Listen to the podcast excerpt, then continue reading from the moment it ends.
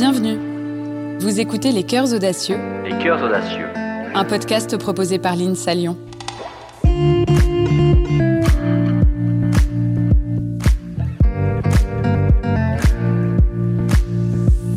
Il est difficile d'imaginer à quoi ressemblera le monde de demain. Mais ce que nous savons, c'est que la science et la technologie sont parmi nos meilleures armes pour bâtir un futur plus durable. Et dans cette course contre la montre, c'est aux ingénieurs qu'il revient de façonner notre avenir en relevant des défis toujours plus grands. Il est donc essentiel que ceux qui conçoivent, fabriquent et parfois même dirigent agissent en hommes de science, mais aussi et surtout en citoyens éclairés. Alors dans ce podcast, nous sommes partis à la rencontre d'ingénieurs qui, en écoutant leur cœur et leurs convictions, ont fait le choix de l'audace, quitte à s'aventurer parfois sur des chemins inconnus, voire incertains. Des hommes et des femmes empreints de modestie qui mettent aujourd'hui leur savoir-faire au service du bien commun. Les ingénieurs ont un rôle clé à jouer dans l'avenir de l'humanité et ceux que nous avons rencontrés ont déjà commencé à le prouver. Toutes sortes de possibilités de plus en plus riches, de plus en plus fécondes sont offertes aux hommes. Les hommes feront tous ensemble le grand monde de demain ou bien ils courront à la catastrophe. Le risque n'est pas exclu, mais l'aventure vaut d'être tentée et je crois qu'elle gagnera et que ça réussira. Notre invité aujourd'hui a débuté sa carrière à 22 ans sur des plateformes pétrolières en Afrique. S'en est suivi une carrière aux quatre coins du monde chez Schlumberger puis chez Lafarge Holcim, où Magali Anderson a occupé les postes les plus prestigieux. Aujourd'hui directrice du développement durable et de l'innovation du groupe, cette fan de Greta Thunberg s'efforce de limiter l'impact environnemental de l'industrie du ciment, mais elle bataille également depuis des années pour faire de la place aux femmes dans l'industrie en les encourageant à être conscientes de leurs valeurs.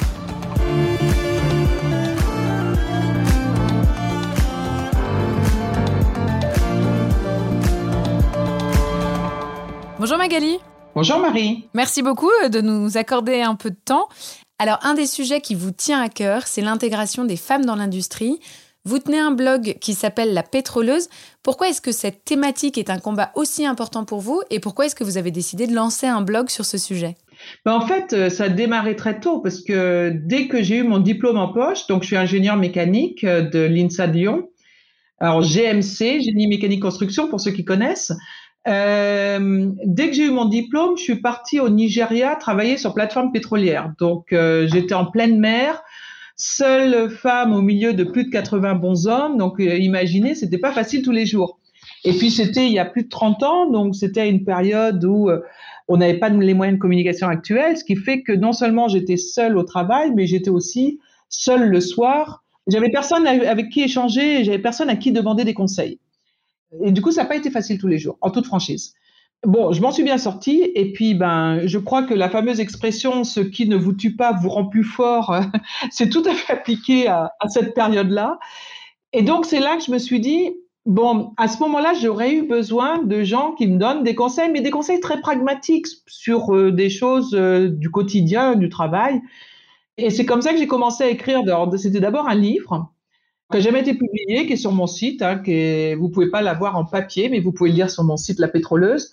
Et puis bah maintenant, j'écris des articles où j'essaye de, de conseiller des deux côtés, c'est-à-dire de conseiller d'un point de vue euh, les managers. Euh, là, je suis en train de, de sortir des, des, une série d'articles qui s'appelle Comment féminiser ses équipes. Le dernier euh, s'appelle Tolérance zéro d'ailleurs, celui que j'ai sorti hier. Donc voilà, j'essaye d'écrire les articles que j'aurais voulu lire quand à 22 ans, je me suis retrouvée dans cette situation. Justement, partir aussi jeune sur une plateforme pétrolière au Nigeria, c'était pour vous une façon de vous prouver que vous valiez autant qu'un homme? Vous étiez déjà dans cette démarche-là? J'y étais complètement, mais complètement. Parce que j'ai changé depuis. À l'époque, effectivement, c'était... Euh, J'étais très, très, beaucoup dans le TEPACAP, euh, dans euh, je vais vous prouver que, etc. Et puis, je voulais de l'aventure. Euh, je voulais du voyage, je voulais de l'aventure. Je voulais pas une vie de bureau. Enfin, j'ai pas fait ça non plus que par défi. Ça aurait été triste quand même. Mais depuis, ça a beaucoup évolué parce que, en fait, c'est, il faut qu'on travaille avec les hommes. Donc, c'est pas en ayant cette euh, attitude agressive de euh, je vais vous prouver que qu'on fait avancer les choses. Et aujourd'hui, mon combat est un peu différent. Mon combat est plus sur avoir plus de femmes dans l'industrie. Donc ça, ça change pas mais pas forcément des femmes qui sont dans euh, dans la bagarre et dans la dans la force parce que au final La vraie richesse de la diversité, c'est quand on accepte du leadership différent. Et du leadership différent, c'est d'accepter des valeurs qui aujourd'hui ne sont pas considérées comme des forces en tant que leader, mais qui, à mon avis, devraient l'être. Parce que c'est comme ça qu'on va vraiment pouvoir évoluer notre modèle de, de, de société et notre modèle de, modèle de management. Donc, je suis plus là-dessus. C'est-à-dire que je me dis, bon, moi, j'ai réussi à faire ce que j'ai fait parce que j'ai un très fort caractère et ça, je suis né avec, j'y peux rien. Mais ça ne devrait pas être un prérequisite pour faire la même chose pour d'autres femmes, femmes ou hommes d'ailleurs. Ce qu'il faut, c'est du moment on doit être talentueux, il faut qu'on soit passionné. Enfin, il y a tout un tas de qualités techniques qu'il faut quand même avoir, mais euh, la grosse force de caractère ne devrait pas être un prérequisite. Et, vous qui avez eu une carrière euh, très dense aux quatre coins de la planète, est-ce que vous avez dû batailler plus que les hommes durant votre parcours? Différemment peut-être, plus je suis pas sûre, parce qu'il y avait quand même des bons côtés. Par exemple, euh, étant la seule femme, pendant des années, j'étais la seule femme partout où j'allais, tout le monde se souvenait de moi. Donc, euh, du coup, je pouvais appeler n'importe qui en disant, tu te rappelles, on s'est rencontrés à telle réunion, et la personne me disait systématiquement, bah évidemment que je me rappelle. Comment aurais-je pu oublier la seule femme que j'ai jamais rencontrée en réunion? Donc, il y avait ces côtés-là qui étaient positifs. Après, oui, j'ai eu certainement le droit à quelques tests, etc. Mais bon, comme je suis quelqu'un de très positif euh, et très énergique, j'ai toujours décidé un peu de passer outre. J'ai eu quelques cas où réellement le fait d'être femme était un vrai désavantage, mais finalement pas tant que ça. Et, et finalement, euh, j'ai essayé de autant que possible de les ignorer. Et, les femmes aujourd'hui, elles sont encore trop rares dans l'industrie? Au niveau des chiffres, c'est ce qu'on constate ou pas? Ah oui, clairement. Non, non, clairement. C'est euh, l'industrie du pétrole, elles n'étaient pas nombreuses. L'industrie du ciment, c'est encore pire. Euh, bon, alors maintenant, on est au comité de direction de Lafarge aussi, on est trois femmes. Ça fait 30%, puisqu'on est trois sur 10. Il y a aussi trois femmes au conseil d'administration, donc ça commence. Mais bon, dans les cimenteries, euh, on va pas se mentir, hein, elles sont pas très nombreuses. Parce que c'est à tous les niveaux. Par exemple, euh, une de mes grosses batailles, un de mes sujets de prédilection, c'est les femmes euh, conductrices de camions. Je trouve que c'est euh, c'est un métier où, qui pourrait complètement se féminiser et que c'est dommage que ça ne le fasse pas. Donc j'essaye de d'œuvrer pour que ça se fasse chez la Farge Sim. Et puis après, bah, tous les niveaux, euh, depuis les niveaux de technicien jusqu'au niveau de management. On pourrait y passer des heures à expliquer quelles sont euh, les problématiques, mais je pense que intuitivement, en tout cas, vous les connaissez. Il y a aussi bien des problèmes culturels, aussi bien la culture d'entreprise que il n'y a pas beaucoup de filles quand vous leur demandez vers 8-10 ans, tu veux faire quoi plus tard, qui dit euh, je voudrais être cimentière. Enfin, je crois pas. Donc il y a, l'image de l'industrie qui n'aide pas non plus. Et est-ce que vous sentez quand même que votre discours est entendu et que les choses sont en train de changer, que les mentalités sont en train d'évoluer à ce niveau-là? Bah, les mentalités changent, hein, il n'y a pas à dire. Entre quand j'ai démarré dans l'industrie, quand j'étais euh, au forum entreprise de l'INSA il y a 32 ans maintenant, et que j'étais allé voir Schlumberger pour leur dire je veux travailler chez vous pour travailler sur plateforme pétrolière, le mec m'a dit euh, non, je peux pas t'offrir le job parce que tu es une femme. Donc il a fallu que je, je, fasse le siège de son truc jusqu'à temps qu'il me propose de passer les entretiens, sinon euh, je, je l'aurais jamais fait. Donc les choses ont clairement clairement évolué heureusement. On est encore loin de là où on veut être. Mon discours, je suis pas sûre que j'ai une influence aussi grande que ça. Ça serait quand même très très arrogant de ma part. J'amène ma petite pierre. Alors moi, je suis plutôt euh, sur l'encouragement des femmes. Effectivement, étant au comité de direction de la Farjolsim, je passe, euh, j'utilise le mot femme très régulièrement.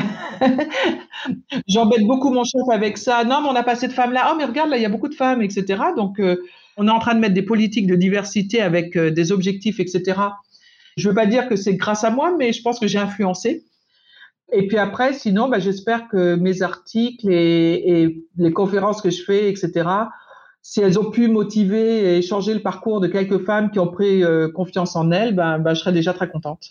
Mais c'est ça, parce qu'à travers vos articles et vos conférences, vous avez un rôle de, conseillère, de coach un peu. Est-ce que euh, déjà vous avez des retours de femmes euh, qui vous remercient ou qui vous font des retours sur le fait que voilà tout ça a été utile pour elles? Et surtout, est-ce que vous sentez qu'il y a une vraie demande de la part des femmes en général? Ben, ben, Je pense qu'il y a une vraie demande. Et hum, ce que je faisais du temps où je pouvais encore voyager, quand j'étais euh, particulièrement directrice santé-sécurité, dans tous les pays où j'allais, je demandais à dîner avec les dix femmes, euh, pas les plus en vue, je sais pas comment dire, celles qui, ont des envies de progresser, euh, quel que soit le niveau d'ailleurs. Et, j'avais ces dîners et j'échangeais beaucoup avec elles. Et on se rend compte qu'en fait, les problématiques euh, sont les mêmes. Alors bon, euh, les enfants, euh, le sentiment de culpabilité parce qu'on a des enfants et qu'on travaille, la reconnaissance en tant que femme, etc., etc. Et, finalement, je me suis rendu compte de deux choses que ces problématiques sont dans tous les pays plus ou moins les mêmes. Donc on a beau dire d'un point de vue culturel, je, je rencontre exactement les mêmes commentaires, les mêmes freins dans tous les pays. Et puis, euh, et puis finalement, pas si différente que ça que ce que moi j'ai pu traverser. Alors, on, est plus nombreuses, donc il y a moins ce côté isolement, heureusement, mais euh, la problématique enfant, travail, euh, grossesse, etc., euh, je suis pas sûre qu'elle ait énormément évolué en 30 ans, hein, en toute franchise. Mmh. Et c'était Christine Lagarde aussi qui, a confié récemment que elle, durant toute sa carrière, elle avait euh, quasiment pas vu de femme débarquer dans son bureau pour lui demander une augmentation. En revanche, les hommes euh, ici pressaient. Et on sent du coup que la route est longue, non seulement pour l'intégration des femmes euh, dans différents secteurs, dans l'industrie et autres, mais aussi pour qu'elles aient conscience vraiment de leurs valeurs finalement, qu'elles sont à leur place en fait. C'est pour ça que moi, je travaille beaucoup sur le côté sur les femmes, en conseil aux femmes. Mais effectivement, faut faire changer ses mentalités. Là, ma fille a demandé une augmentation de salaire. J'étais super fière d'elle, qu'elle ait, qu'elle osé y aller. J'ai dit euh, bravo. Non, je pense que effectivement, les... il y a un truc qui s'appelle euh, le syndrome de l'imposteur, qui devrait s'appeler, je trouve, le syndrome de l'imposteuse, parce que c'est beaucoup plus féminin que masculin, où les femmes pensent qu'elles n'ont pas, le... qu'elles sont pas crédibles, qu'elles sont pas à leur place. Et en fait, ça, c'est terrible. Et, moi, je dis souvent aux femmes, euh, je leur dis, écoutez, euh, les entreprises, de manière générale, elles ont qu'un but dans la vie, c'est de gagner de l'argent. Et puis, euh, sauver la planète aussi. Mais, mais quand même, gagner de l'argent. Donc, et être performante. Donc, quand elles mettent quelqu'un dans une position, c'est parce que cette personne est la meilleure personne pour atteindre ce but. Si ce n'était pas la meilleure personne, on ne la mettrait pas. Donc, si on t'a offert ce poste, même si ce poste, tu as l'impression qu'il est trop gros pour toi, c'est que tu es la meilleure personne pour ce poste. C'est pas parce que tu es une femme. Aucune entreprise prend ce risque. C'est pas possible. peut-être à des niveaux très très juniors éventuellement, mais pas à des niveaux seniors. Et donc, il faut réussir à, convaincre les femmes que douter de soi, finalement, bah, c'est pas grave. Enfin, moi, je, je, doute très régulièrement de moi. Et je me souviens quand on m'avait offert le poste de VP euh, marketing chez Schlumberger, j'avais rencontré le PDG euh, peu de temps après il m'avait dit alors Magali, est-ce que ça se passe bien, euh, ton poste, ceci, cela? Et moi je lui réponds, ben merci de me demander, mais franchement euh, je suis perdue, euh, c'est dur, j'ai peur. Et je pensais en moi-même, oh là là, je suis en train de parler au PDG et, et je suis en train de me positionner en faible femme, c'est n'importe quoi. et là il m'a répondu, mais quelque chose que j'utilise souvent. Je trouve ça très bien que tu doutes de toi parce que ça veut dire que tu vas tu vas pas prendre ce poste avec arrogance, que du coup tu vas travailler dur et que tu vas y arriver encore mieux. Et je lui dis après, je dis oui, mais j'ai pas du tout le profil. Quand je regarde les autres personnes qui ont été dans ces postes-là, je dis mais justement, c'est bien pour ça que je t'ai donné le poste. C'est parce que je voulais quelqu'un avec un profil différent qui amène sa différence de pensée. Et il faut vraiment avoir ça en tête. C'est le fait qu'on ait l'impression de pas avoir le profil. C'est pas parce qu'on l'a pas. C'est parce qu'on n'a pas le profil qu'il y avait auparavant. Or, les boîtes sont en mutation en ce moment. Et au contraire, il faut venir avec sa diversité. Il faut surtout garder sa diversité. Alors pour parler d'une autre thématique, votre mission, c'est euh, de mettre le développement durable au cœur de la stratégie d'innovation du groupe auquel vous appartenez. Or, ce groupe, c'est la Holcim, un des leaders de l'industrie du ciment. Votre tâche, elle paraît immense. Euh, par quoi on commence quand on sait que le ciment est le matériau le plus utilisé au, monde, euh, mais aussi l'un des plus pollueurs de la planète? Bah, On commence comme devant toute montagne qu'on doit gravir, hein, en faisant le premier pas et après le deuxième, et le troisième vient tout seul. Non, mais blague à part, euh, oui, effectivement, la tâche est immense. Mais par contre, on n'a pas le temps d'attendre. Je pense que tout le monde est d'accord qu'il faut agir aujourd'hui. Donc, même si on a signé ce qu'on appelle l'ambition business pour 1,5 degré, c'est-à-dire qu'on s'est engagé à avoir une démarche qui aille vers le zéro carbone net, on est bien euh, tout à fait au courant que c'est pas en 2050 qu'il faudra faire les choses, c'est aujourd'hui. Donc en fait, le, gros travail qu'on est en train de faire, c'est une sorte euh, d'action à deux vitesses, c'est-à-dire déployer aujourd'hui les outils que nous avons déjà le plus vite possible, dans le plus de pays possible, tout en travaillant sur l'innovation pour regarder ce dont on aura besoin demain. Et on a de la chance parce qu'on a ce qu'on appelle des leviers traditionnels pour réduire le CO2 de notre ciment qu'on connaît très bien parce que mine de rien, ça fait quand même quelques temps qu'on travaille dessus. On, a baissé notre empreinte euh, carbone par euh, tonne de produits, donc de ciment qu'on produit, depuis 1990 de 28%. Donc on n'est pas novice dans la matière. Ce qu'on est en train de faire maintenant, et mon poste, quand on l'a créé, comme je suis au sein du comité de direction, ça me permet d'être vraiment, comme vous l'avez mentionné dans, votre introduction, au cœur de la prise de décision, de la stratégie de l'entreprise. Et donc, ça m'a permis d'accélérer que nous faisions déjà plutôt bien. Aujourd'hui, on n'a pas le temps d'attendre, on a besoin de courir tout de suite. Et donc, j'ai pris les, les, leviers traditionnels que nous connaissions bien et on a dit, bon, bah maintenant, on les accélère, on les met dans tous les pays, et on va doubler la vitesse à laquelle on avance. Et face à la crise climatique actuelle que nous vivons, euh, la responsabilité de votre secteur, elle est immense. Euh, car ce qui pose problème principalement, c'est la production de ciment qui consiste à, transformer le calcaire et l'argile dans des fours puissants. Et ce processus dégage d'importantes quantités de, de dioxyde de carbone. Alors comment est-ce que vous, vous gérez cette pression? Ben moi, alors je pourrais dire qu'elle m'angoisse parce que j'ai des filles euh, et que forcément, ben, comme tous les parents, on pense à l'avenir de nos enfants, donc elle m'angoisse un peu de ce côté-là. La crise climatique m'angoisse un peu, mais la pression, au contraire, me booste parce que aujourd'hui, on a besoin du ciment ou plutôt du béton. Finalement, le ciment, c'est jamais que la poudre qui fait au final le béton. C'est le béton qui nous permet de construire des choses. On en a besoin il y a à peu près 1,6 milliard de personnes qui aujourd'hui n'ont pas de maison décente. Il y a plus de 2 milliards de personnes qui, dans les 30 années à venir, vont bouger en milieu urbain. Ensuite, 60% de l'infrastructure dont on a besoin pour cela n'existe pas à ce jour. Donc, on a beau dire ce qu'on veut, il y a un moment, l'urbanisation, ça existe, ça risque de peut-être de changer un peu, mais ces chiffres sont euh, des chiffres, c'est pas de moi qui viennent évidemment, et, du coup, il y a besoin de ce ciment et de ce béton. On, ne va pas pouvoir faire sans. Si on doit faire avec, bah, il faut le faire avec le béton le plus vert possible. Et moi, ça me pousse parce que je me dis, j'ai l'opportunité de faire une vraie différence en produisant les produits dont le monde a réellement besoin. En tout cas, les populations, etc., ont besoin, mais de le faire plus vert.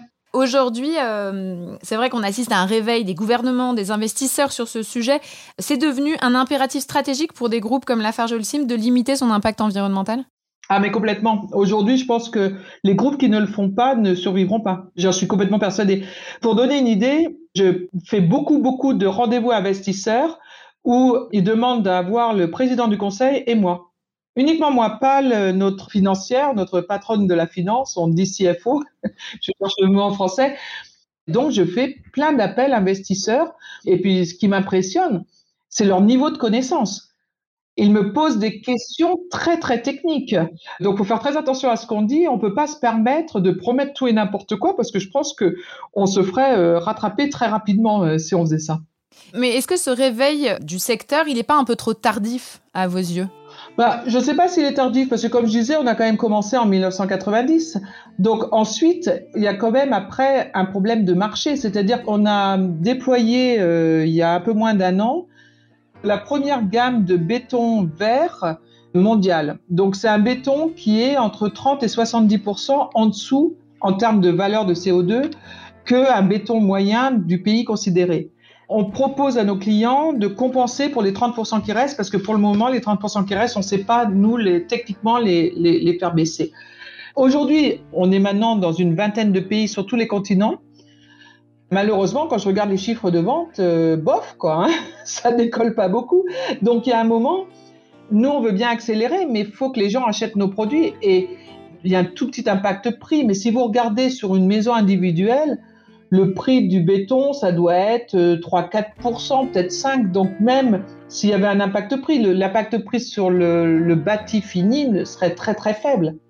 Tout ça pour dire qu'aujourd'hui, il faut que tout bouge en même temps. C'est pour ça que la législation nous aide. Parce que si on commence à mettre d'un côté, on veut que le public ait conscience de ça et comprenne les enjeux et comprenne pourquoi il faut acheter ces produits verts d'un côté, puis d'un autre côté, il faut que le législateur nous aide en imposant sur les grands projets d'infrastructure des contraintes carbone qui feront que ils voudront de nos produits verts. Mais aujourd'hui, la triste réalité, c'est qu'ils restent sur les étagères. Et, alors, vous, personnellement, euh, vous agissez euh, quotidiennement, du coup, pour améliorer euh, l'impact environnemental du groupe.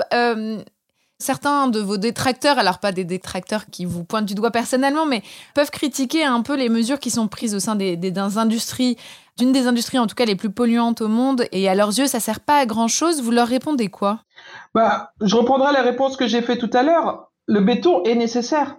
On ne sait pas vivre sans béton aujourd'hui. Alors, je dis pas que peut-être dans 20 ans, on aura trouvé des solutions alternatives.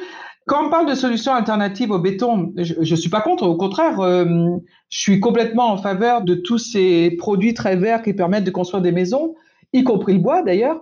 Sauf que on n'est pas à l'échelle dont on a besoin. C'est une histoire d'échelle. Donc, si vous voulez, si vous remplacez par un produit niche, ce produit niche sera certainement fantastique, mais est-ce qu'on est capable d'amener ce produit niche à construire tout ce qu'on doit construire? Est-ce que demain, si vous faites un très grand pont où il y a plein de camions qui vont passer, vous le feriez en bois. Aujourd'hui, il y a de la place pour tous les matériaux. Il faut utiliser le bon matériau au bon usage. Par contre, je suis pas sûr qu'on ait besoin d'un béton super renforcé pour faire les murs intérieurs d'une maison. Ça, c'est idiot parce que là, on dépense beaucoup trop CO2 pour rien. Donc, l'optimisation de l'utilisation des matériaux par rapport à ce qu'on est en train de construire, ça, c'est quelque chose sur lequel on peut, c'est sûr, s'améliorer. Et c'est quelque chose sur lequel nous, on essaie de s'impliquer, même si euh, les gens qui designent ne, nous demandent pas toujours notre avis, parce qu'on on, est juste les gens qui fournissent le béton. Donc il y a des améliorations à faire, mais, mais aujourd'hui, je pense que tous ces matériaux peuvent vivre ensemble, mais au final, quand je parlais tout à l'heure euh, des infrastructures à construire, pour un peu donner une idée de ce que ça représente, il faut qu'on construise Paris toutes les semaines, sur les 30 années à venir. Ah pour suivre les tendances d'urbanisation actuelles. Alors après, peut-être que ça pourra, les tendances d'urbanisation peut-être vont changer, mais c'est pas forcément dans les pays mûrs que c'est en train de se passer tout ça. Ça, c'est pas quelque chose que moi je suis en capacité d'arrêter. C'est pour ça que nous, il faut vraiment que le plus vite possible, on mette sur le marché des produits verts pour suivre ces grandes tendances. Et vous, du coup, en tant qu'ingénieur, euh, finalement, ce qui, ce qui transpire de, vos propos, c'est que pour avoir de l'impact, ou en tout cas pour euh, œuvrer pour une meilleure planète, on va dire euh, de façon générale, on n'a pas besoin d'appartenir à une entreprise à visée sociale. En fait, finalement, on peut avoir de l'impact autrement, comme vous, en appartenant à un grand groupe, certes un grand groupe industriel, mais en œuvrant quotidiennement pour améliorer les choses. Ben, je crois que vous avez utilisé le bon mot, c'est le mot impact. Il y a des super euh, tech for good, euh, etc., que, que j'adore. Je peux comprendre qu'on ait énormément de plaisir à travailler pour ces, pour ces euh, startups, entreprises, petites entreprises, etc. Mais au final, quel est l'impact que vous avez eu? Nous, euh, chaque année, l'année dernière, on a réduit à peu près, euh, alors j'ai oublié le chiffre exact, mais entre 10 et 15 millions de tonnes de CO2 d'émis. Juste nous, la Farjolsim. Alors, il y a eu un effet Covid, mais même sans l'effet Covid, on aurait quand même diminué à peu près de 10 millions de tonnes. C'est énorme. Mmh. Et, je prends, euh, moi, personnellement, je ne veux pas dire que je prends le crédit de la totalité, mais je sais que j'ai joué un rôle là-dessus. Donc, quand on parle d'impact, l'intérêt d'être dans un grand groupe industriel comme Lafarge Holcim, c'est qu'on peut vraiment avoir un impact énorme. Parce que si on arrive à zéro, on parle de centaines de milliers de millions de tonnes de CO2 qui vont être épargnées euh, pour la planète. C'est énormissime.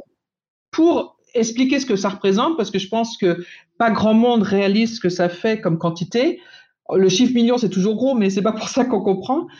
Si vous pensez à quand il y avait eu cette discussion avec la Convention citoyenne de réduire la vitesse de 130 km heure à 110 km heure sur les autoroutes, je n'ai pas d'avis sur ça. Surtout, il ne faut pas prendre ça comme un discours politique. Je trouve que ce que fait la Convention citoyenne ou ce qu'a fait la Convention citoyenne est très bien. Mais pour expliquer un peu l'impact, j'avais lu que ça allait réduire d'à peu près 1,5 million de tonnes de CO2 par an. Notre action l'année dernière a contribué à six fois plus de réduction que cette action de baisse de vitesse. Et de nouveau, hein, je suis pas en train de dire qu'il faut pas faire la baisse de vitesse, c'est pas c'est pas mon propos, mais c'est juste pour mettre un peu les choses à ordre de grandeur des choses et de l'impact qu'on peut avoir quand on travaille dans un groupe comme la Farge aussi. Donc faire changer les choses de l'intérieur, c'est possible? Absolument. Après, c'est vrai que moi, je suis rentrée dans ce poste, j'étais déjà un poste très senior, donc c'est plus facile. Hein, ne, ne, ne, nous cachons pas. Euh, si on est un jeune ingénieur débutant avec un patron qui est peut-être un peu hostile à tout ça et une entreprise qui n'a pas encore euh, fait le chemin, ça peut être plus compliqué. Mais par contre, quand on commence à atteindre des niveaux de seniorité, je sais pas moi, 5 à 10 ans d'expérience où on, on, gère une équipe, je pense que bah, c'est là qu'on change les choses le mieux, c'est de l'intérieur. Parce que c'est facile euh, de pointer du doigt de l'extérieur, mais au final, on, rentre dans une sorte de conflit. Et moi, je le vois, on travaille beaucoup avec des ONG, et il y a des ONG qui disent, mais on comprend votre démarche, on sait, de nouveau, on a besoin du béton et, on est complètement avec vous pour le décarboner. Et donc, on travaille ensemble. Mais je peux comprendre que ce soit suivant la position où on se trouve, c'est pas toujours facile. C'est ça, parce que parfois, on peut imaginer que, notamment, un ingénieur ait du mal un peu à trouver l'équilibre entre euh, entre ses convictions personnelles et puis les valeurs du groupe, les directives qui sont un peu inhérentes à l'entreprise dans laquelle il travaille ben, Oui, c'est un vrai, vrai problème. Si on est en inadéquation complète, je sais que le marché du travail, particulièrement avec Covid, n'est pas si simple, mais mon conseil, c'est pas de rester. Parce que ça, on n'y arrivera pas, sauf s'il y a un gros changement de management, euh, etc. Moi, j'ai eu beaucoup de chance. Je sais que quand mon chef m'a offert le poste, enfin, je lui ai pas dit à lui, mais j'ai dit à mon mari, euh, il me l'aurait offert sans salaire, je l'aurais pris. ça ça, pour moi, c'était mon poste rêvé, donc j'ai eu énormément de chance. Après, est-ce que je suis en adéquation avec absolument tout ce que fait ma boîte? Bon, quand même pas mal, parce que je suis au comité de direction, sinon ça serait un peu problématique. Je pense qu'après, euh, vous vous, vous souvenez les, anciennes balances là à deux euh, où il y avait deux plateaux euh, qu'on trouvait avant? Pour moi, c'est un peu ça, c'est-à-dire que il y a quel est le positif, quel est l'impact que je peux avoir, qu'est-ce que je peux changer? On le met dans un plateau, tous les plus, puis on met tous les moins dans le plateau, puis on, dans l'autre plateau, puis on regarde comment ça penche. C'est rare d'être dans une boîte où on est à 100% en adéquation, mais après, il faut réussir à mesurer si les plus dépassent de beaucoup les moins ben, ben, faut apprendre un peu à faire des concessions. Je sais quand on est jeune, on, parfois on a un peu du mal avec ça, mais en vieillissant, on apprend à faire des concessions. et, vous, vous, venez de dire que c'était un peu le poste dont vous rêviez. Pourtant, vous avez une prise de conscience assez tardive au niveau de l'urgence climatique de façon générale. Vous avez travaillé notamment longtemps dans le pétrole. Euh, comment est-ce que ça s'est passé un peu pour vous personnellement, ce, ce cheminement euh, progressif? Je crois que j'ai eu une sorte de, de réveil à 50 ans. Vous savez, le, réveil des 50 ans, euh, on dit toujours, euh, c'est quand les hommes achètent une voiture de sport. Et moi, c'est, le moment où euh, j'ai questionné ma vie et j'ai dit, je veux vivre avec plus de valeur. Je veux que mon travail apporte de la valeur. Mais des vraies valeurs, pas de la valeur financière, de la valeur au sens purpose, au sens. C'est pour ça que j'ai quitté le poste que j'avais pour euh, rentrer dans un poste euh, qui était santé sécurité. Je trouvais que sauver la vie des gens, c'était pas mal comme valeur. Et puis après, quand on m'a dit, ben, maintenant que tu as, travaillé sur sauver la vie des gens, veux tout travailler sur sauver la planète, je trouvais que c'était encore mieux. Mais effectivement, ça a été tardif. Alors, pourquoi j'ai pas pensé avant? Ben, Je pense qu'un peu comme tout le monde, hein, il y a beaucoup de gens, on en parlait moins, enfin il y a des gens qui en parlaient, mais moins dans les médias mainstream. Les gens comme moi qui étaient trop le nez dans le guidon dans leur travail, euh, prenez pas le temps d'y penser. Et puis, bah, l'autre élément euh, qui a beaucoup joué, c'est bah, mes enfants. J'ai une fille de 26 ans euh, qui est d'ailleurs ingénieure, qui est végane depuis très longtemps. Donc euh, maintenant, ça fait trois ans que plus personne mange de viande dans la famille. elle a eu une très grosse influence sur nous, sur notre réveil à la cause climatique. Si on prend un exemple, alors je sais que Bill Gates est quelqu'un de très controversé, mais si vous regardez, ça fait que deux, trois ans qu'il parle du climat. Avant ça, il parlait euh, santé, etc. Je crois qu'on est, on est beaucoup à avoir eu ce réveil, enfin beaucoup qui l'ont pas eu encore, mais je pense qu'on est beaucoup euh, de ma génération à avoir eu un réveil un peu tardif. Et vous m'avez confié être fan de Greta Thunberg maintenant? Mais je l'ai toujours été, pas juste maintenant. Moi, j'ai toujours, été euh, fan de Greta Thunberg. Alors bon, elle a, ses qualités, ses défauts, comme tout le monde. Enfin, je pense que c'est la personne qui a eu le plus gros impact euh, sur la prise de conscience de l'environnement euh, possible. C'est incroyable ce qu'elle a fait. C'est-à-dire que elle a réveillé les consciences des enfants qui sont ensuite allés réveiller la conscience des parents. Et ça, c'est le meilleur chemin. Moi, moi oui, je suis une très, très grande fan de Greta Thunberg, effectivement. Et alors, au-delà de votre action chez Lafarge Holcim, votre ambition, c'est d'amener l'industrie avec vous dans cette démarche plus verte. Est-ce que ça marche? Est-ce que les autres groupes vous suivent? Je considère pas que l'environnement ce soit un problème de. On devrait pas être compétitif là-dessus. Ça devrait pas être euh, on veut battre les autres. Non, on doit tous bouger en même temps parce qu'aujourd'hui, si les gens disent on veut pas de ciment parce que le ciment c'est sale entre guillemets, bah c'est pas le ciment de la Farge c'est le ciment de tout le monde. Donc on n'a aucun intérêt à se taper dessus. Je pense qu'on doit tous travailler ensemble en fait. Les gens qui ont suivi le chemin net zéro avec un organisme qui s'appelle SBTI, Science Based Target Initiative. C'est un organisme qui valide le fait que nos objectifs euh, à moyen terme, donc à 2030 dans notre cas, suivent bien ce chemin. C'est-à-dire qu'on ne peut pas raconter n'importe quoi. Je peux pas dire je vais à zéro et en 2030 je ferai ça. Et en fait, c'est pas du tout sur la bonne trajectoire. Aujourd'hui, effectivement, sur les grands groupes, on est les seuls à l'avoir fait. Toutes les semaines, il y a un cimentier qui annonce une nouvelle sortie d'un produit vert, etc., etc. Et, et, je pense que tout le monde a compris qu'il va falloir le faire. Mais comme je disais tout à l'heure, comme le marché n'est pas encore là, si vous voulez, c'est un peu l'œuf et la poule. Hein. Donc, euh, nous, on a décidé d'inonder le marché avec nos produits en disant, ben, tant pis si on les vend pas au départ, mais euh, on va provoquer le marché, on va réussir à les vendre à un moment ou à un autre. Il y en a qui sont peut-être un peu plus conservateurs, qui attendent que le marché existe avant de déployer leurs produits. Donc la route, elle est, elle est encore un peu longue avant que, voilà, que à la fois le marché se structure, que la demande soit là que, et que tous les cimentiers s'y mettent. Voilà, tout à mm. fait. Bah écoutez, bravo, bravo et merci. Et puis on vous souhaite une, une très belle route encore euh, pour toutes, euh, toutes les années à venir.